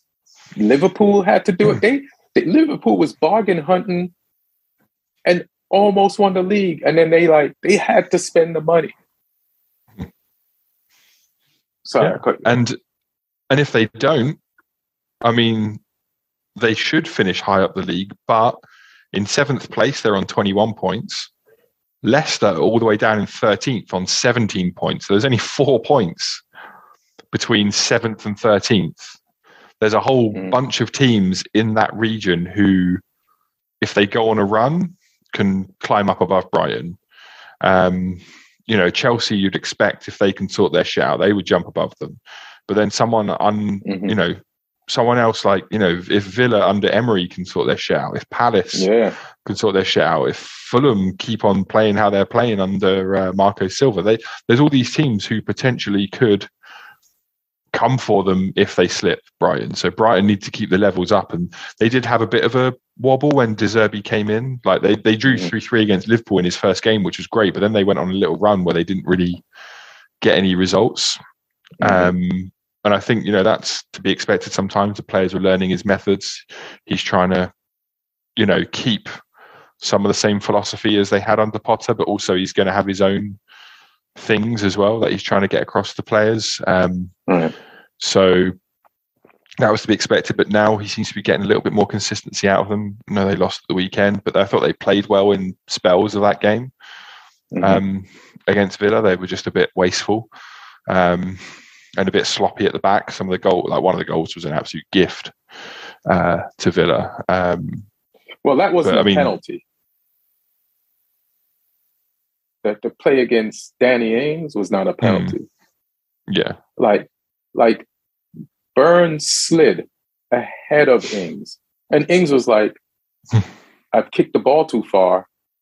His legs are right in front of me. I'm going to make sure I make contact with his legs. Oh, dunk. Dunk, wasn't it? Sorry. Dunk. Say a dunk. Sorry. Yeah, yeah, I'm going to yeah. make sure I make contact with these legs and I'm going to get this penalty. Yeah. Like, and then and then Brighton could have had a penalty when Digne went and kicked yeah, through yeah. um, as well. That could have that could have quite easily been been given. So um, yeah, a little bit hard done by there maybe, but I mean, yeah, I mean they've got the potential to finish top ten, absolutely. Um, and I think that I'd like quite like to, I'd quite like to see them finish there because they're a well-run club who mm-hmm. identify good transfer targets. But like you say, if they can get a forward, that's going to increase their chances because Trossard, they can't rely on him all the time for goals. He's been impressive this season, but he's not an out and out forward. He's not mm-hmm. a, you know, guaranteed twenty goal a season player. He's got seven so far this season. He could get to twenty, who knows, but uh, it's, it's a big ask of him to continue that form and carry the team in terms of a goal scoring threat. Right. And listen, they got twenty-three goals. So every team above them has more goals except United, and they've led in nineteen. So they do score, but a game like yesterday, like you said, they wasted some chances. So that's where the clinicality of having a striker that you pay for to get you that game. That means you don't need that penalty that you weren't given. And that means you take uh, Villa out of a game that they were in before they get into it. And you create more problems. So, like you, like, let me see how much points Villa has. Villa's like Villa's on eighteen. Uh, Villa's, they're three. They're three points behind Brighton. Three points, but one okay, game. I'm looking at the, extra. Yeah, right, right. Yeah, I'm looking. I've been looking at the wrong point thing. But yeah, so Villa, they got for, a forward. You know, Dan Ings. You know, he might warm up late in the season and end up with twenty goals in a season. And mm. and and they have Ollie Watkins. So they have more of an attacking threat than you. And like you're saying, they're only three points behind. Like you want to just, you're Brighton Hove, you're in the biggest league in the world. The better you do, the more your fan base will grow, period. And if you get into Europe, you'll have some Europe money. So just invest in yourself. It's like comics now. If you invest in like sometimes paying for a camera guy to come to your shows, to record your set, to record the crowd work, and you pay an editor to put the crowd work online, then you increase your your online profile and more people come out to the clubs. Same thing, same way football works. Invest. I don't know why I'm fighting for Brighton Hove so much, but I like good football and they play good football. So Chelsea. I knew they weren't going to make in the top four, but I, I had no idea that the struggle would be this real. And they're almost as surprising where they are as Liverpool. But we all lost faith in them at some point early in the season and before the season started. But I did not expect them to repay our lost faith with cold, hard, bad results the way they have. What do you think of Chelsea in eighth, twenty-one points? I mean, they're a bit of a mess. They need to figure out what they are and what they want to be. Um, it does feel like a sort of transitional moment for them as a club. Obviously, the new owners came in. They fell out with Tuchel. They mm-hmm. got Potter in. He's Potter's been trying to be like this fucking mad scientist since he's gone in there. I'm going to play with two defenders for this game. It's like he's trying. Um, to, he's just, trying to mix Filipino cuisine with uh, down south African American food cuisine and come up with a new cuisine. And it's like, nah, okay, that didn't work. Let me try and mix Italian food with Indian food. That's that's uh, like, uh, like let, let me try something else. Let me try a, a vegan fusion with pork. Like he's, he's oh man, Potter. Well, I like I kind of like his his ideas sometimes. like, I like his tinkering, like he'll come up with these specific game plans, but I think he's almost like, it's got to the point now where like he's, I said it before on here, like I think he's just confusing his own players. Yeah. It's like, give them, give them a philosophy to learn and to get consistent with. It might not be as fun for you as a coach being able to change what you're doing yeah. on the training ground every week, but players like familiarity, players like consistency. Like we said, they like, okay, this guy's to the side of me, this guy's in front of me.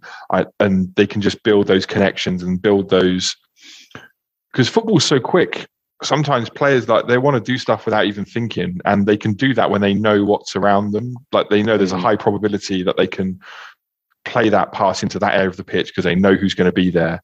Um, and I think they've just been, yeah, a little bit all over the place. Injuries haven't helped them as well. Like, obviously, yeah. Reece James is a big, big player. Um, they look so much better when he's in the team. Chilwell as well. Um, at centre-back, they've had some injuries too. So, um, yeah, it'd be interesting. I mean, they got the players. They the, the players are there. Um, you know, Sterling's and Sterling's a big name player. He's an expensive player. Havertz is a big name player. He's an expensive player. Um, Sterling's one of the most expensive wing backs in football yeah. history. And they let two centre forwards go. They let Lukaku and Werner go. Um, you know, they've got these these holes in their. T- I think they could still do with an actual like an actual number nine, um, which you know Havertz can sort of pretend to be one. So can Sterling. They don't seem to fully trust Broja um, yet. He's an exciting player. Obviously, I you know I love the guy. He did great for yeah. us. They don't quite want to hand him a starting position yet, but he's he's shown some flashes off the bench for them. But you know, obviously, Kante is a big miss as well because mm-hmm. he's such a, a big player for them, and that's left a hole for them in the middle of the field. Um, so yeah, I mean, everyone's been struggling with injuries this season, though. It's been one of those seasons. So. It's up to them, the coach, to find other solutions. It's up to other players to step up, and they've not really quite had that yet. Like there's, they've shown flashes that there's something there. Like the games, especially Champions League, some of the games they've had in the Champions League, they've looked great. Um, but yeah, I mean, obviously for them, the same with Liverpool. They want to be trying to see if they can sneak back up into that top four. I don't think they've got quite enough about them unless they can sort of hit on some magic formula that Potter comes up with during this break to to become more consistent and go and over to overtake those other teams. Um, but it's not looking that great for Chelsea at the moment. Like the pieces are all there for the puzzle, but at the moment Potter doesn't look like he knows how to put it together. Um, okay. So you yeah. know he's, he's he's he's got a month to sit and figure that out now and play around with that. So um, mm-hmm. we'll see. And you know, apparently the board are backing him. They they want to give him time to build something there. So yeah, they, we'll they said it out I mean, loud. That's the kiss of death. Yeah, we got him. Stop making some phone calls. Stop making some phone calls. you, you use use the burner phone. Use the burner phone. um, but I I think a realistic aim for them now, given how they've started the season, should be top six. Um, that should be a realistic aim for them. At least get Europa League football, at least finish top six, try and come as close to that top four as possible. And if someone else slips up, could they steal a space? But I think, you know, I think they're, they're, they seem to, they look further away from finding consistency than Liverpool do. Because they're in similar positions. They both played fourteen games, Liverpool on twenty-two, Chelsea on twenty-one. Um, But I just feel like Liverpool have a bit more identity about how they're playing. Obviously, that helps having a manager who's been there a long time. Um, and I think Liverpool could figure it back out quicker than Chelsea have. And Liverpool shown signs of figuring it out quicker than Chelsea have. So I think Liverpool should be trying to break back into that top four. Chelsea should be trying to finish top six. Right. I mean, something you said, you know, made a lot of sense, you know. And I can understand where Chelsea is at because they've had, first of all, they've had so many changes. The war changed them. The own changing in ownership, changing coach, uh, players leaving, like that were like the stability of their defense, and they had change in that. Then they had bought players, and then there's been injuries to their defense, which caused even more change. Then they changed coaches, and then that coach changed so much about the way they play or who's playing where, on top of all the changes that I just mentioned. Like, he changed it so much. Ranieri, ex-Chelsea coach, was known as Tinkerman, is like, hey, man, you're tinkering too much for me. So the one of the main things you said was the coach needs to bring some stability to who plays where and what system we're going to play. And I agree with that. Like, with a, like, he has to see the big picture if he wants to last. He has to know that there has been so many changes that the last thing he needs to do is create more changes on top of the changes. He needs to bring some stability to everybody's position and to their style of play. And players do like familiarity, and they can, they want to be able to know where they play and what system they are, so that they can start doing that telepathic shit. Like, you know, I'm playing with their six senses, which they can't do now because they're too busy thinking. And uh, yeah, I agree with you, man. It, it, he needs to stop changing shit, pick something over the break and stick with it, and then branch out into changing things his way after he's gotten the team to gain some stability. And then they can, like, oh, like, let's experiment now, you know? And I, I feel like Potter needs to chill. Yeah. Yeah, one hundred percent. Uh, Fulham, they're ninth. That's really good for Fulham. Good style of play. Uh, they gave us a battle uh, this weekend, and uh, luckily we beat them last minute. That's two games they've lost pretty much on the last kick of the game. I was rooting for them last week against Man City.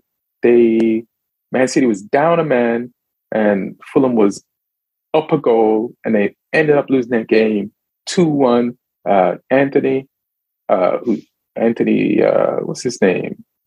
Johnson, who plays for, is a an American international, uh, made a tackle in the box last week against De Bruyne. Just shouldn't have. Just, just, just stand there, block the way. You're good. Don't put a foot in. This is, I don't play in the Premier League, and I know that, but he made that mistake. But he's a really good player, and uh, he, he's going to do good for the U S in the World Cup. But that, that Fulham blew two points between this weekend and last weekend. But they're ninth. They're playing without Mitrovic. They're still giving teams trouble. Uh, Marco Silva, I don't know what what number time this is for him in the Premier League, but he's finally got the hang of it. And he's had some bad luck. But yeah, Fulham is a problem. They're fun to watch. Their first game of the season against Liverpool, they established who they were immediately. They have players like Paulinho that, like, listen, man, people are going to try to get this guy. There's no way the top teams in the league are going to watch you just have a Paulinho and just keep him. Like, he's got to be, especially like Chelsea, who you're right below. They're like, you know what? We've been trying to find somebody to replace Conte, and I think we fucking found him. They're in ninth place. He's in ninth place, right below us. How about we solve our center midfield D M problem? Because this motherfucker is amazing. Like, there's going to be, like, like there was a scramble for Haaland. This guy is a Haaland of midfield. Like, he's the fucking guy. Like, that first game against, and it's not, not like he just played good against us yesterday. He was the player of the match, and they lost the game. But he did this shit against Liverpool, and because of how Fulham played in that first game against Liverpool, I was like, are they really going to be doing this? And they have been doing it. I've been watching them play. And Paulinho has stood out, and he's, I thought he was Brazilian, but he's Portuguese, right? So he's going to be playing for the Portugal. And it, that's yeah. going to make increase Ronaldo's chances to even win a goddamn World Cup. So, yeah, man, Fulham, uh, for a team that was nominated to be relegated, you're doing great. Uh, I don't know if you got anything to say about Brentford, but Brentford, again, you know, you, you know they were going to have this type of season based off the season that they did last year, and they pulled off a surprise win against Man City this weekend. Uh, uh, they put a fight up, and uh, they, they they they they have so much speed up front. they they will sucker you in. You know, you know they they they will pull some. They will do the shit to you that uh, to top teams that che- that Tottenham is trying to do to top teams. But it worked for them yesterday against Spurs. Like their second goal, and they could have got a third goal too. They could have really embarrassed Man City yesterday. They they had their best chances earlier in the game, and Ivan Toney scored two, and was kind of like, it felt like a personal bat signal to Southgate to be like, hey, if during training uh, there's an injury or something, follow that signal and it'll lead to me, and press play on the tape and you see what I did in my last game and holler at me. But I don't know if you have any words on Brentford, but they're always yeah, I mean, in, team. In terms of resources and like the value of their squad and where they've got their players from, like they should really be fighting relegation. Um, but they've got players that are hungry. They've got an intelligent coach and Thomas Frank. Um, And so they're playing above their level, and that's, you know, that's always the mark of a good setup, a well-run club, when they can be doing that. And you know, Toney gets the plaudits, but I think they got some really underrated players there. Uh, one guy who I always really like when I watch them is Wissa. Yes, um, like he's busy. He's busy. He's always he's always running in behind. He's always causing problems, and he pops up with goals for them as well. Um, I, th- I think he's. Bench. Yeah, I think he's really underrated. Uh, and Bumo's a good player as well. Yeah, um, this is the fucked up thing they do. And Bumo, and Bu- I can't, I just fucked up his name. He's fast. He's super fast. But after he done run you ragged all game, they'll be like, sub him out. And then they put on Wissa. And it's like, you don't stand a chance now. Because they just went fast to just as fast, and you're fucking tired. Sorry to interrupt. Yeah. And they've got other players as well. Like um, they've got a midfielder who I really like, De Silva, um, who when Brentford got promoted, he because he was one of the key players in their promotion. And then mm-hmm. he's been injured since they've come up. And then he's sort of been finding his feet again, and he's looked good for them um, in, in some of the games recently that they've played as well. So he's definitely... Um, you know, a player I think is going to go strength to strength for them. Um, yeah, I mean, like I say, they're, they're they're playing above their level, and that's a sign that they're just a well-run club um, who are, you know, I think going to be fine this season. I can't yeah. see them getting drawn into anything. Um, so and they have a forward, which is like with yeah. most even top teams on. Shit, they have a forward that got more goals than Chelsea, and Chelsea is supposed to be in top. You know, they got something Chelsea don't got. Uh, so we got eight minutes left. So I just want to talk about two teams, and one of them is Villa, and one of them is definitely Southampton, who you're trying to avoid. But we're going to get into it. So I'm just going to, I'm just going to say after Brentford is Crystal Palace. They're in eleventh, nineteen points. Then we're at Villa. And I just want to talk about the Villa game yesterday. Unai Emery got disrespected by Arsenal fans the last time he was in the Premier League. And he's,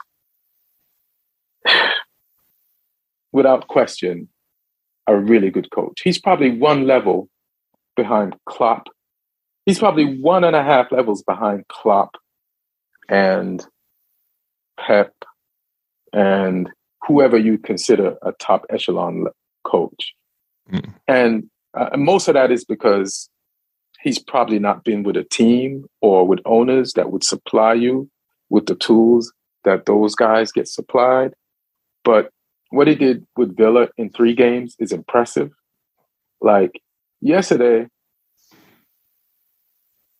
yeah, I, I'm just going to describe three phases of the game yesterday. So one was playing out the back, which they were not good at, especially in the first part of the game, because it's, I don't think it's something that they practice under Gerrard, but it's something that that uh, Emery definitely wants. I can't say how good they were at doing it with Gerrard, but I know it's probably one of the most difficult phases of football to learn, playing out the back with defenders. You need def- to turn your defenders basically into top-level midfielders to play out the back, you know, because you're under that amount of pressure. And then you could, and that pressure could turn into goals, and which is what happened. So they that phase of training and turning a team into a team that could play out at the back, they failed immediately. But then the other phases where they, where they actually did end up playing out the back and creating chances and doing what they wanted against a really good pressing Brighton Hove team. They Brighton Hove, one thing they can do is press. Like Chelsea found that shit out, and other teams have found that shit out. And even Villa, who won the game yesterday, they found that shit out. Man United found that shit out. Like the, the, there's a wrong way to find out that Brighton Hove can press, and that is playing them and giving up goals. So, so you can't even blame Emery's team for giving up a goal. But then there, the other phase they were good at is just like creativity. Like, I didn't know they would play attractive football that fast. I don't even really remember Emery teams from being playing that attractive football. But yesterday, Danny Ings and some of the guys, Buendia and and Ramsey, turned into Coutinho. He's on the bench, but they turned into him, prime Coutinho. And there are some passages of play in this game everybody should go back and watch. And when you watch it, you'll be like, how the fuck is this Villa? The same Villa that whose coach was just fired and replaced by this coach.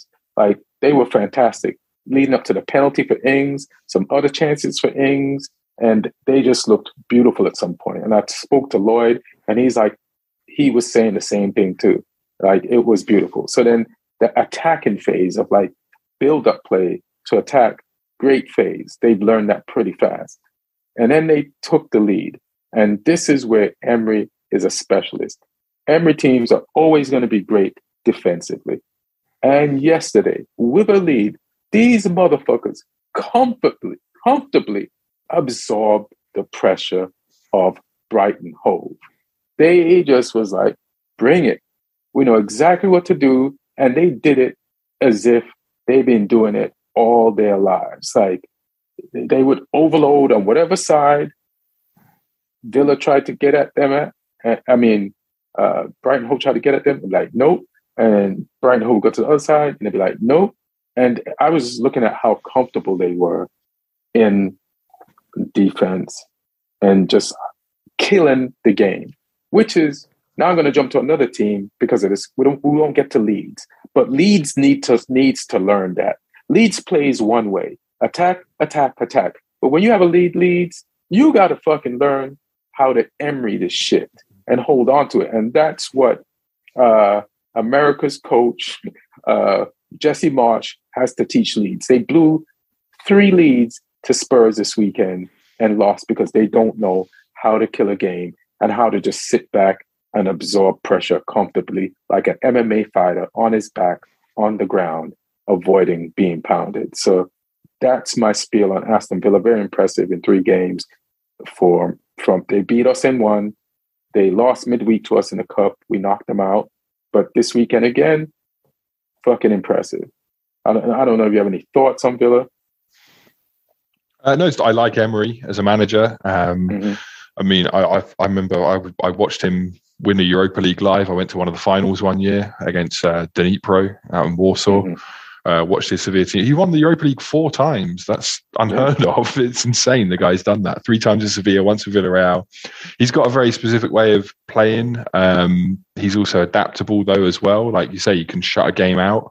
He can play attractive football. He's he likes playing with two forwards, which bodes well for Ings and Watkins. He didn't play them both this weekend, um, and the other weekend I think he just played Watkins. But he he he does like a four four two at times, so we might mm-hmm. see those two together. And it's about him getting consistency out of players because Villa have got good players who don't always play well. Like Buendia is a good player, but doesn't always play well.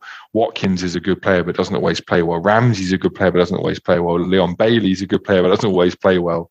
So if he can get some of these players consistent, then they could have a good time under him. Absolutely. I'm worried about them. I'm glad we only have one more game left with them.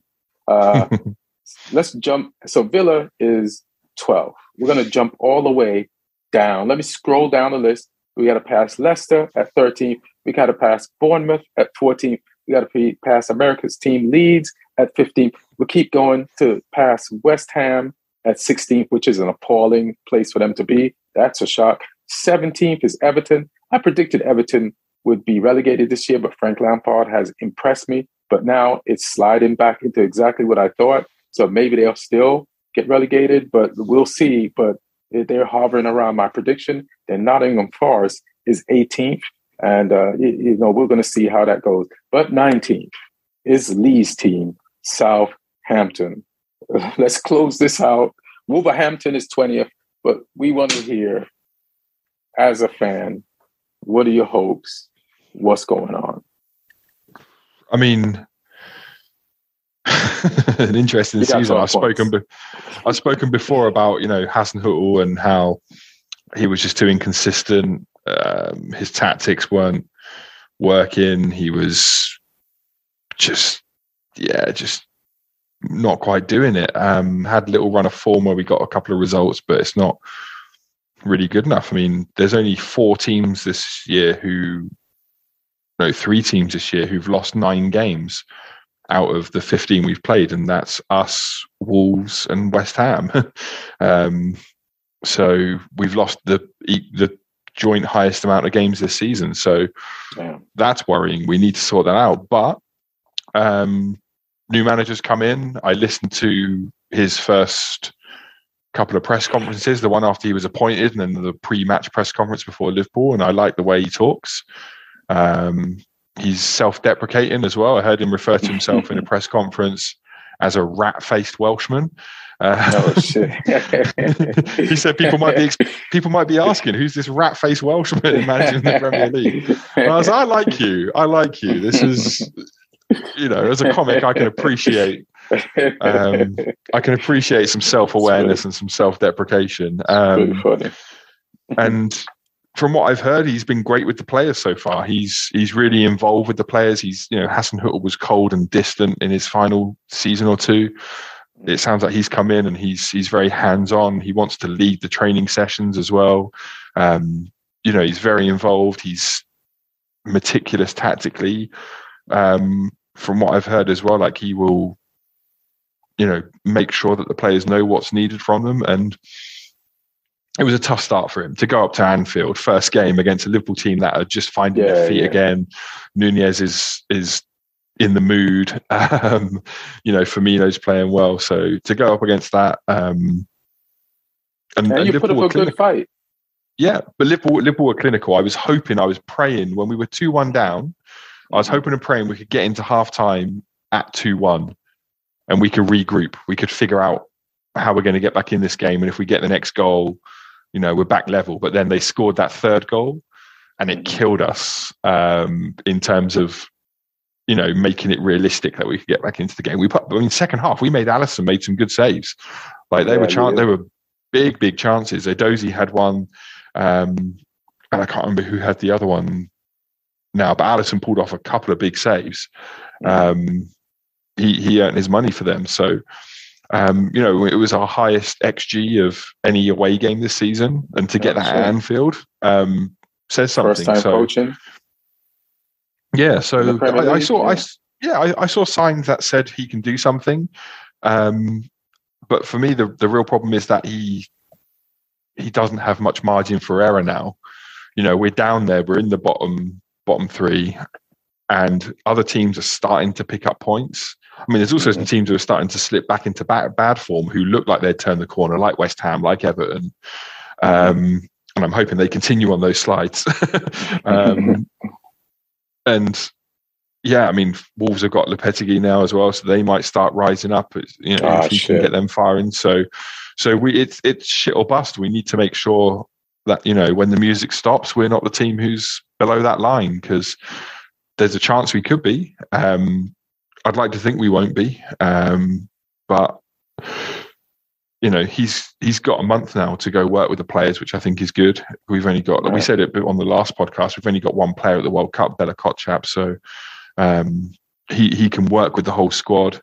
Um, you know, he can hopefully light a fire under Ward-Prowse, make him be like Ivan Toney, trying to send a message. I mean, he he, he got the assist for our goal. He whipped yeah. a great free kick in that Shea Adams got on the end of. Um, the fact that Shea Adams scored on the new manager's first game is good, because we need those goals from him. Um, I just feel bad. Shea Adams is just tricking the new manager again, like he normally does. Yeah, oh, we don't need a nine. This guy can score goals. Yeah, you you got you got to talk to the manager and be like, no, he does that. Don't don't don't, don't believe that. Yeah, you watch it. Like, as a concerned he'll, he'll fan, be... you need to get a message. You need to get a raven to your to your manager, explaining exactly who Shea Adams is. yeah, yeah. It's like he'll, he'll score in January to make you think you don't need a striker, and then as yeah. soon as January's over, he'll, he'll go yeah. back to doing nothing again. Um, but no, I mean, the, I, I'm, I'm, I'm happy with how he's handled himself since he's come in, mm-hmm. but he's got a big job. He's got a big task, because this season there is no real. There's no Norwich. There's no team that you can say for certain are going down. Mm. There's no team that are getting trashed every week. You know, everyone's capable of pulling off results in this league. So we need to make sure that we start getting some points after the break and start climbing. Otherwise, we could be in trouble. Um, but, you know, I can't really find fault in what he's done so far, Nathan Jones. So we'll see. I love his name because I could say it. Uh, let me ask you one question about the game. Nathan Jones, baby. Yeah. Was that a penalty? A Bella Kotchap versus Salah. They didn't call it, but what do you think? Uh, you know. Probably was, but. I love the Probably honesty, was. Man. Yeah. Probably yeah. was, but, you know, I'll, I'll, I'll take it. It's, um, you know, we it didn't affect the game, which is always, you know, when there's a yeah. call like that, you're just glad it doesn't affect anything. If I was a Liverpool fan, I'd have been pissed. Mm. Um, but as long as Bella Kotchap don't get any cards or anything, and he's not suspended when he comes back from the World Cup, I'm happy. Um, yeah. All right, cool. Well, thanks for joining, man. This was a fun quarter season pre about to be World Cup review. Um, hopefully. Everybody watching, listening, we're going to continue with the World Cup coverage as the World Cup goes on. So we'll see you. We're going to do something on Thursday just to review the World Cup one more time. Prediction and, time. Uh, so what? Prediction time. Yeah. I mean, yeah, I'll save it. Yeah. So uh, thanks, Lee, for joining. Thank you all yes. for listening and watching. And uh, see you all Thursday. One. And then I'll just log out of the... Uh,